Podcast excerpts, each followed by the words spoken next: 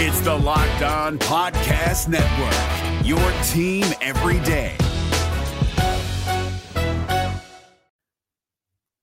The Locked On MLB Fantasy Minute is presented by Prize Picks. Prize Picks is the most fun I've had playing daily fantasy baseball and winning up to 25 times my money.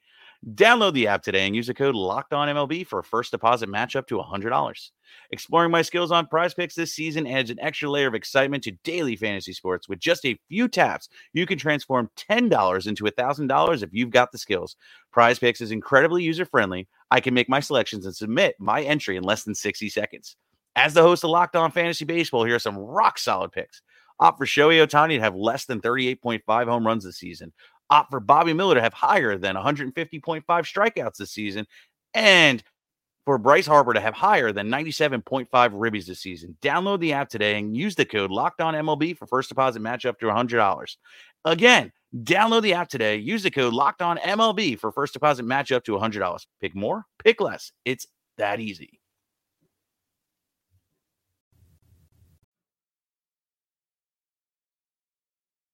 What's up, everybody? I'm Stacey Gotsulias, and I'm the host of the Locked On Yankees podcast. And today, I have a special guest with me. He's someone I've written with on a couple of sites throughout the years, and we even recorded a few podcasts together back in the day. Say hello to Matt Hey, everyone. Of River Avenue Blues.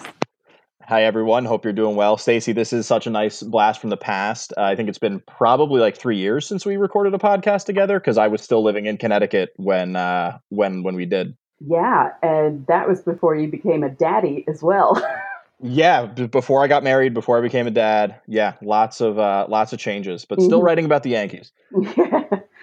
um, I thought it would be fun just for a second to touch upon uh, the controversy from the home run derby. Uh, as a note, we're recording this on Tuesday. Uh, it, you'll be listening to it on Wednesday, but this is like a big thing that's happening today. Uh, now, I like the new rules. I really do. I think it makes the derby a lot more exciting and stressful. Yeah, it, it definitely makes it move at a at a faster pace than the uh, the ten outs format. Uh, I didn't love the the split screen. I thought it was kind of visually unappealing, but I get why they have to have it with the the timing and the rules there. Uh, but that last round was was really all like I caught the end of the semifinals and then that final round. Um, and that run Harper went on just before the 30 second bonus was insane. Uh, I even tweeted, I don't think he's going to do this. And then he he did it. Uh, he just went on an absolute tear. Yeah, like in the last 45 seconds, he hit. Now, I saw a stat from ESPN uh, Stats and Info that he had a run of nine home runs on 26 swings. And then when it got down to the last like 45 seconds or so, he hit home runs on nine of 10 of his swings. Oh my god. Because I thought the same thing when the time was going down. I'm like, man, he's really not going to do this. And then he went on a tear, and I was like, holy crap, he's actually going to do this.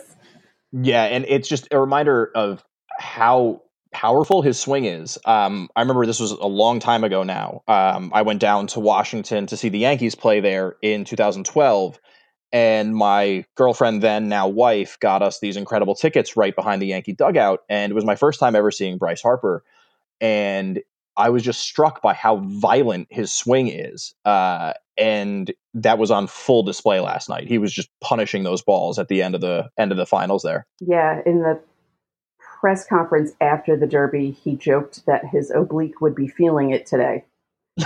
I'm sure that's exactly what the home run derby ruins you crowd uh, wants wants him to say, right? Seriously, I hope he's not going on the DL for an oblique problem.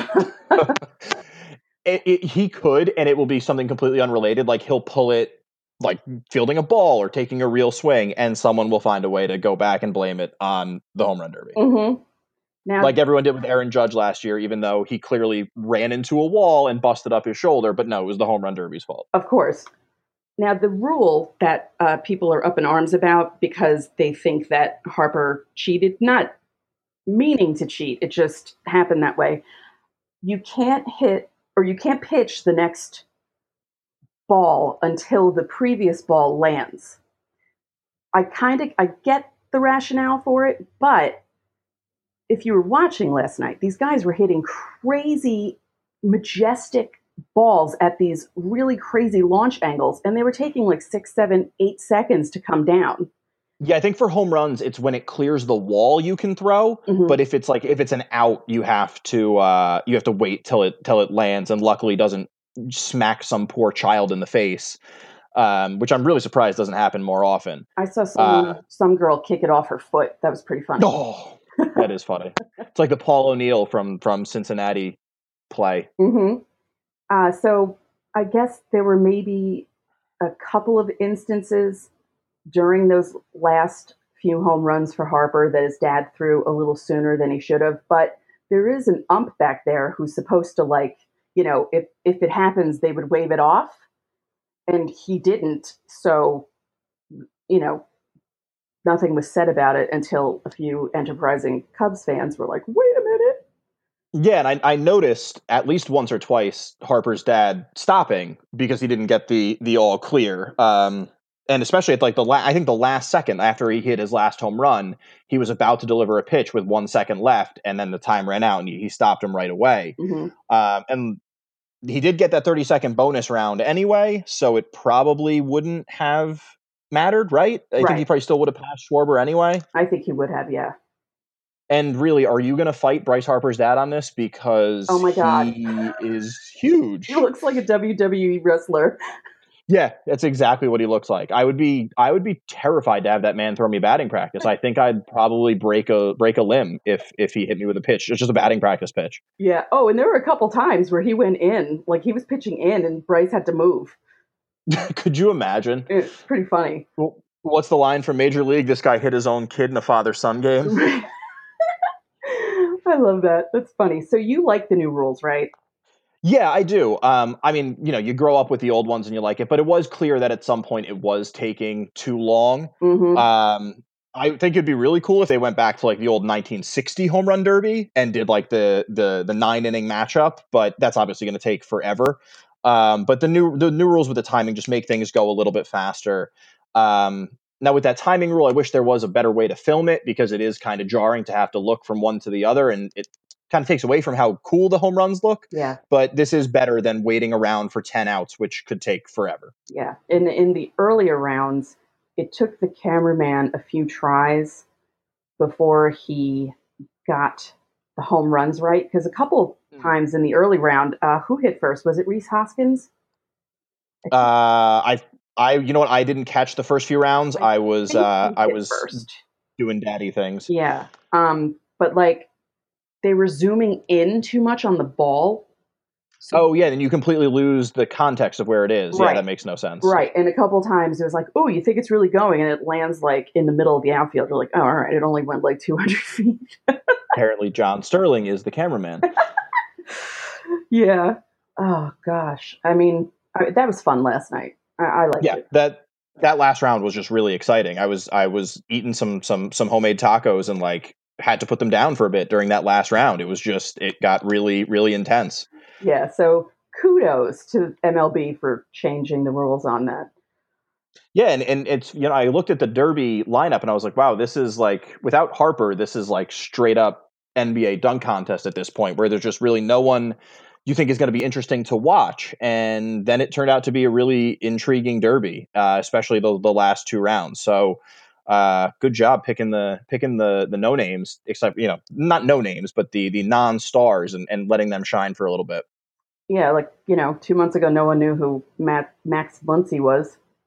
Right. And and uh, and I'm sure that Jesus Aguilar Aguilar is not a, a household name. Hopefully he, he is now. He's having a he's having a really good year from Milwaukee.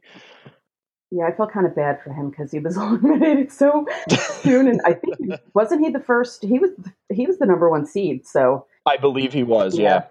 that too bad. But Yeah. you know, just to be there is kind of cool and participate, and at least you know, in this format, you don't have guys hitting no home runs because remember how many guys have hit, gone into the Oh yeah. home run derby and not even hitting? Like how embarrassing is that? Yeah. Uh, we we've talked about it. The first my my first uh one of my first sports cursing memories was hearing Nomar drop a big f bomb when he he went over Oh. in the uh, in the Fenway Home Run Derby. I think Sosa did it once, and then the the year after Robinson Cano won when it was in Kansas City, and everyone was angry that he was Oh, participating and not noted not home run hitter Billy Butler.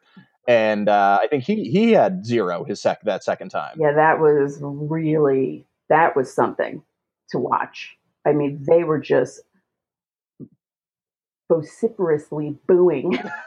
it was like, wow, they were really pissed. What it was was he was the captain of the home run derby team, and he didn't. Oh, that's right. He didn't pick Billy Butler. Mhm. That's what it was. Oh, that's right. And yeah, and that was at the point where the Royals were still the Royals and not the 14 15 Royals that actually had something to play for. Yeah, mm. understood. Now that's a Does that mean? That sounded a little mean. It sounded a little mean, but it's actually a good segue into the next segment, which we will Oh, get to that. after this ad. We're driven by the search for better, but when it comes to hiring, the best way to search for a candidate isn't to search at all. Don't search, match with Indeed. 93% of employers agree Indeed delivers the highest quality matches compared to other job sites, according to a recent Indeed survey. And listeners of this show will get a $75 sponsored job credit to get your jobs more visibility at Indeed.com slash podcast. Just go to Indeed.com slash podcast right now and support our show by saying you heard about Indeed on this podcast. Indeed.com slash podcast. Terms and conditions apply. Need to hire? You need Indeed. Okay, so what's what's coming up this weekend? The Subway Series Part Two. This time in Yankee Stadium. Um, now let's let's talk about how the teams began the season because, I mean, the, the, I believe the Mets were eleven and one at some point. 11 and 1 and 12 and 2. And the Yankees at some point were what, 9 and 9? They were nine and, And, nine uh, after eighteen. Yep. And uh, the the picture was a lot different back then, wasn't it? Oh. Um, my uh, my cousin's wife is a is a Mets fan or, or kind of like a lapsed fan. He's a lawyer in D.C., so he works you know crazy hours. And uh, they texted me for my birthday and Father's Day, and I said, "Oh, sorry about the Mets." And he said, "What do you mean? I haven't watched since April." And I said, "You're much better off."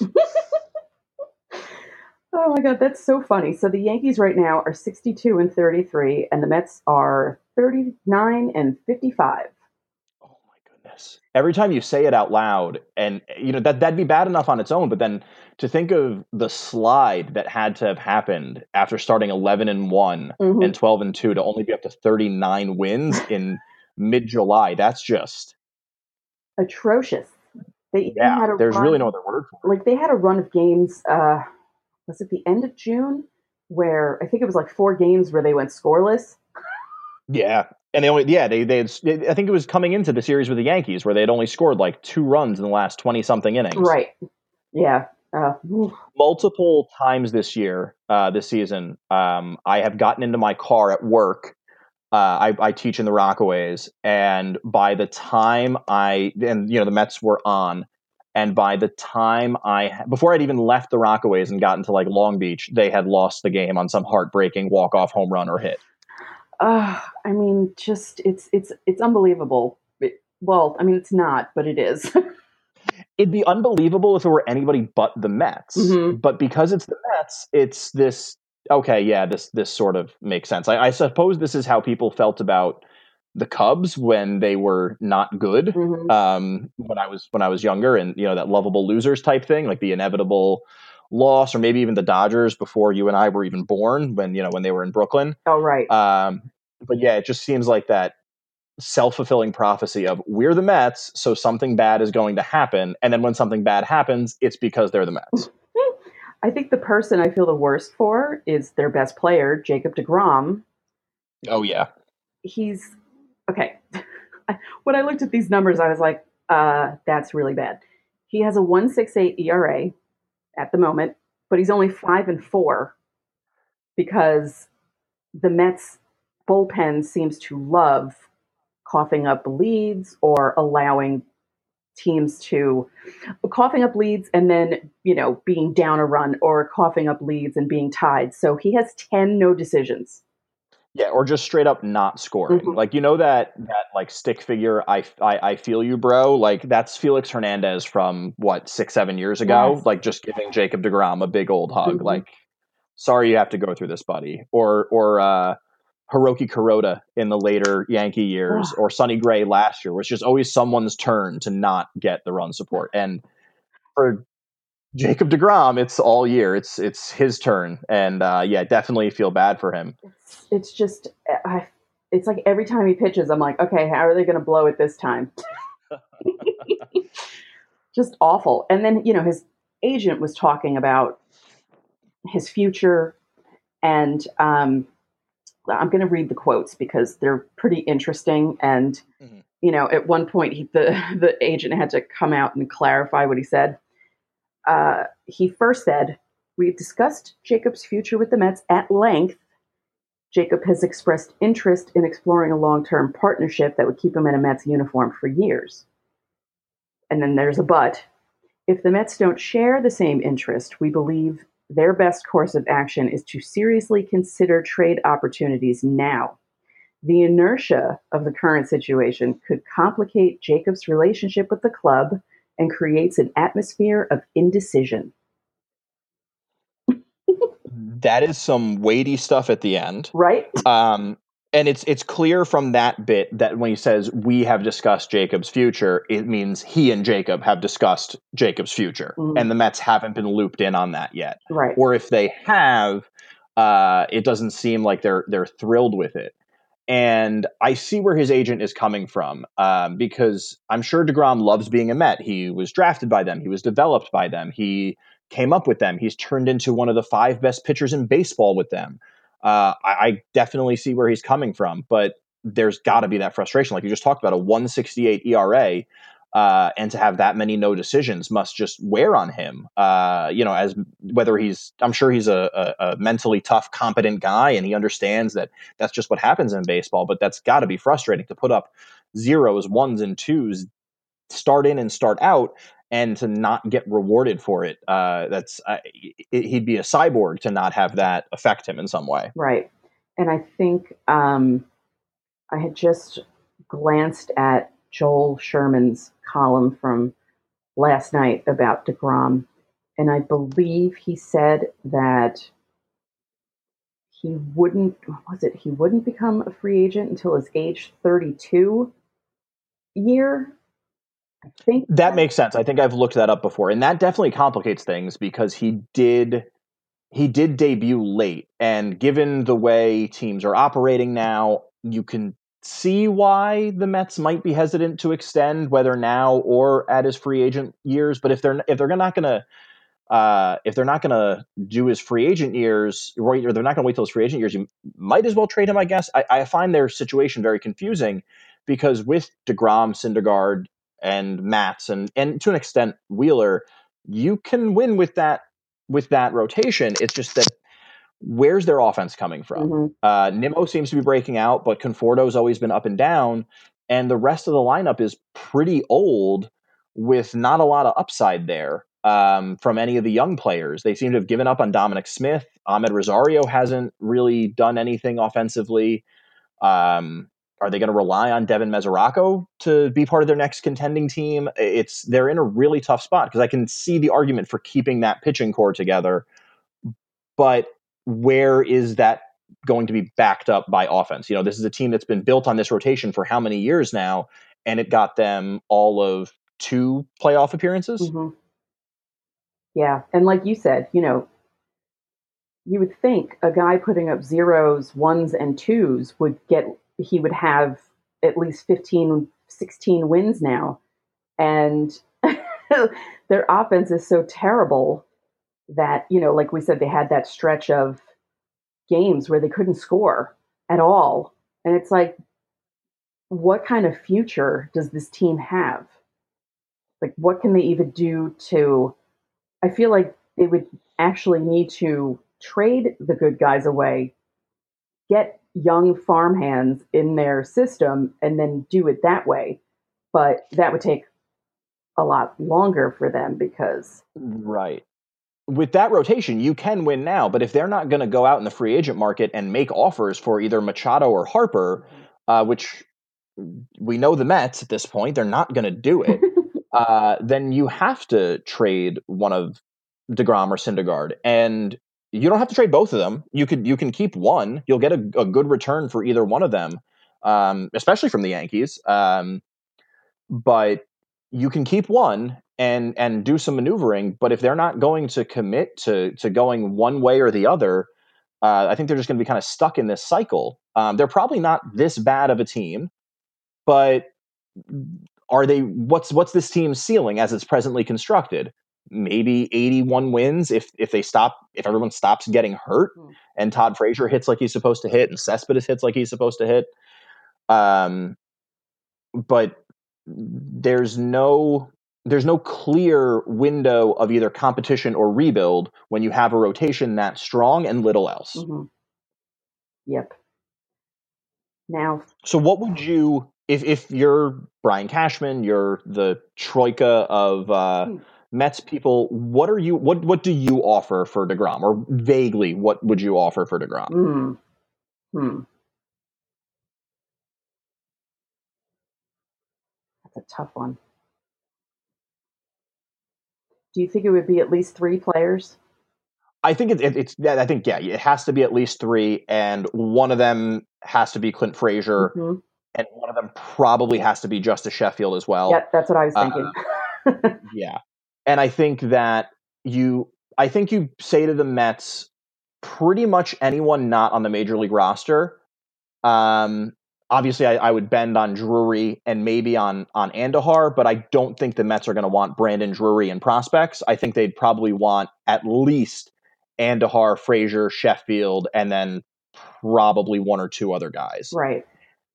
at the beginning of the deadline season, I was sort of hesitant on that, but I, I think you you can't not do that. Right. Given where the team is right now, given the rest of the American League, given that deGrom still has another year uh, or two after this one, you do it. Mhm. I love Clint Frazier. Like I, I really love him, and I would I desperately want to see him succeed with the Yankees. I really think Justus Sheffield could could be a great starting pitcher, but flags fly forever, and the Yankees have a chance to grab one. Uh, and I think that you, you you back the truck up for for deGrom at this point. I agree. Now, I mean, it's all up to the Mets. You know, would they want to help the Yankees? I mean, I know I think- fans wouldn't want to help the Yankees, but Of course, you know, the front office would be like, "All right, we're getting all these players. Yes, let's do it."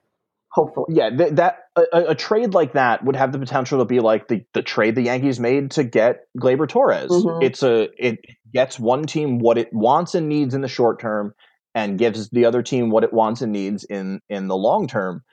Trades should have some sort of win win probability in there. I know the, that Brian Cashman has been really good at getting lopsided trades. Um, you look at the the the Didi Gregorius trade, or even going back to the Nick Swisher trade. He always seems to come out on top. But the Miller trade and the Chapman trade are great examples of win-win trades, Mhm. and I think deGrom to the Yankees could be something similar. I highly doubt it's going to happen just because of the Mets' mentality towards the Yankees, whether it's the fans, whether it's the front office. Um, but it would probably behoove both teams to to get get a deal done. Yep. Now, as for the Yankees, at 62 and 33, you would think they'd be in first place.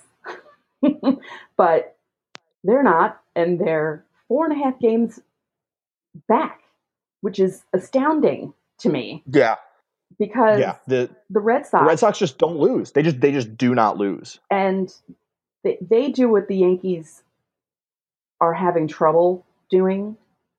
You know, the Red Sox are nine and one against Baltimore, and the Yankees have accounted for like twenty percent of Baltimore's wins. Yeah, it's it's it's bad. I know they have they have more games against the Orioles coming up, and I'm confident they'll uh, they'll they'll make it up. But yeah, Baltimore is just in such a sad state. Um, I was down there for a work conference, and uh, one of my colleagues and I got tickets behind the left field wall for like nine dollars. The Ooh. stadium was like three quarters empty. Oh my god! Um, it's granted it was like a Tuesday night against against Seattle. And you're not going to draw a lot there, but yeah, it'd be nice to see the Yankees hammer on them a little bit. But uh, I'm not going to join the the Twitter meltdown that was that last Baltimore series. That was uh, that was something else to behold. Yeah, like I wasn't melting down. I was just explaining that the difference between a first place team and a second place team is the first place team beats up on everyone. right. And uh, I mean, I know that. But of course, the Yankees have the opposite, where they've beaten good teams. Yes. Like they've done really well against Houston, and they've done pretty well against Boston. Mm-hmm. And yeah, they just split against Cleveland, but those were all really close games. And they're seven, um, and two, uh, seven and two, five and two against Cleveland because they swept them in right. home series. Right. So that's yeah, that's the one good thing that the Yankees have over the Red Sox because I think they've had some trouble playing the better teams. Um, but like, there's such a difference in the upper echelon of AL teams, and then there's so many crappy teams, or at least teams that are like hovering around 500 and under 500 and it seems yeah. like Boston's playing them all the time. All the time. Yeah. And I think that's going to flop. I think I saw someone say that like 45 games the Yankees have left are against against teams under 500. Mm-hmm. Um, and there's no way they're going to play like 4 and 6 like they are against Baltimore whatever it is against the rest of the for the rest of the schedule. There's right. there's no way that's going to happen. Right. They're getting Torres back, they're getting Sanchez back. Hopefully Tanaka gets himself into a groove hopefully Sonny Gray doesn't make, keep making me look like a jerk for saying he was going to have such a great year and then not following through on it. Sonny, please, if you're listening, I really like you. Just please do whatever you have to do to pitch better. ah, so before we go, mm-hmm. uh, let's let's look into our crystal balls. Mm-hmm. How do you see the Yankees finishing the year? Because they have what do they have six head-to-head games against Boston in September, so it's going to be. I think the last and the last weekend, right? I believe so. Oh God. Ugh. All right. I'm, uh, they're going to go into the last series tied. The Yankees are going to win on the last day, and then someone is going to knock Boston out in the wild card game, and it's going to prove that this stupid second wild. I, I hate this stupid second wild card, and this year is the prime example of why, because some team that is vastly inferior to New York and Boston is going to get a chance to play one of New York and Boston in a one game playoff, and that's ridiculous. But yeah, I'm going full on blinders, Yankees only.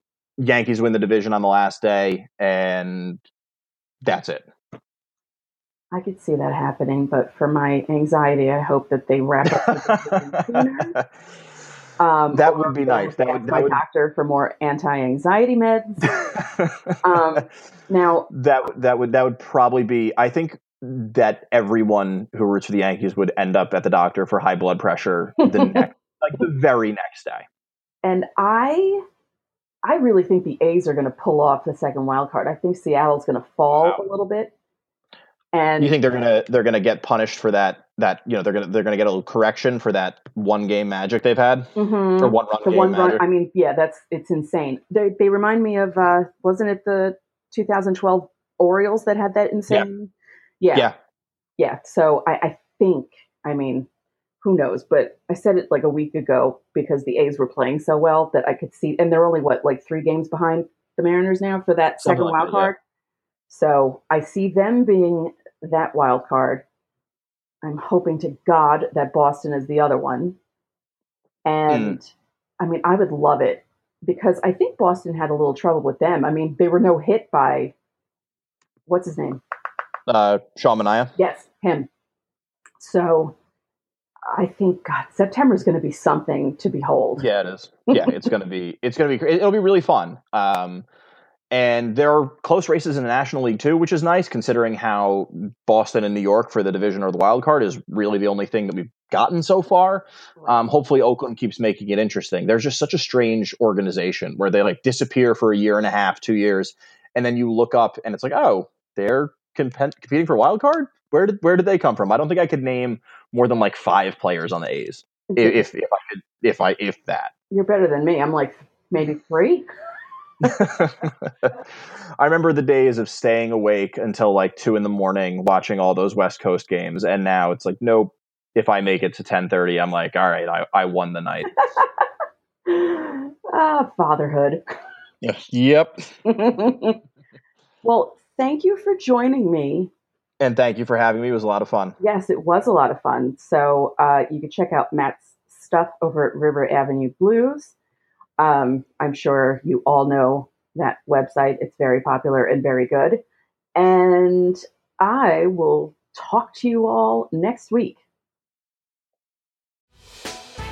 Hey, Prime members, you can listen to this Locked On podcast ad free on Amazon Music.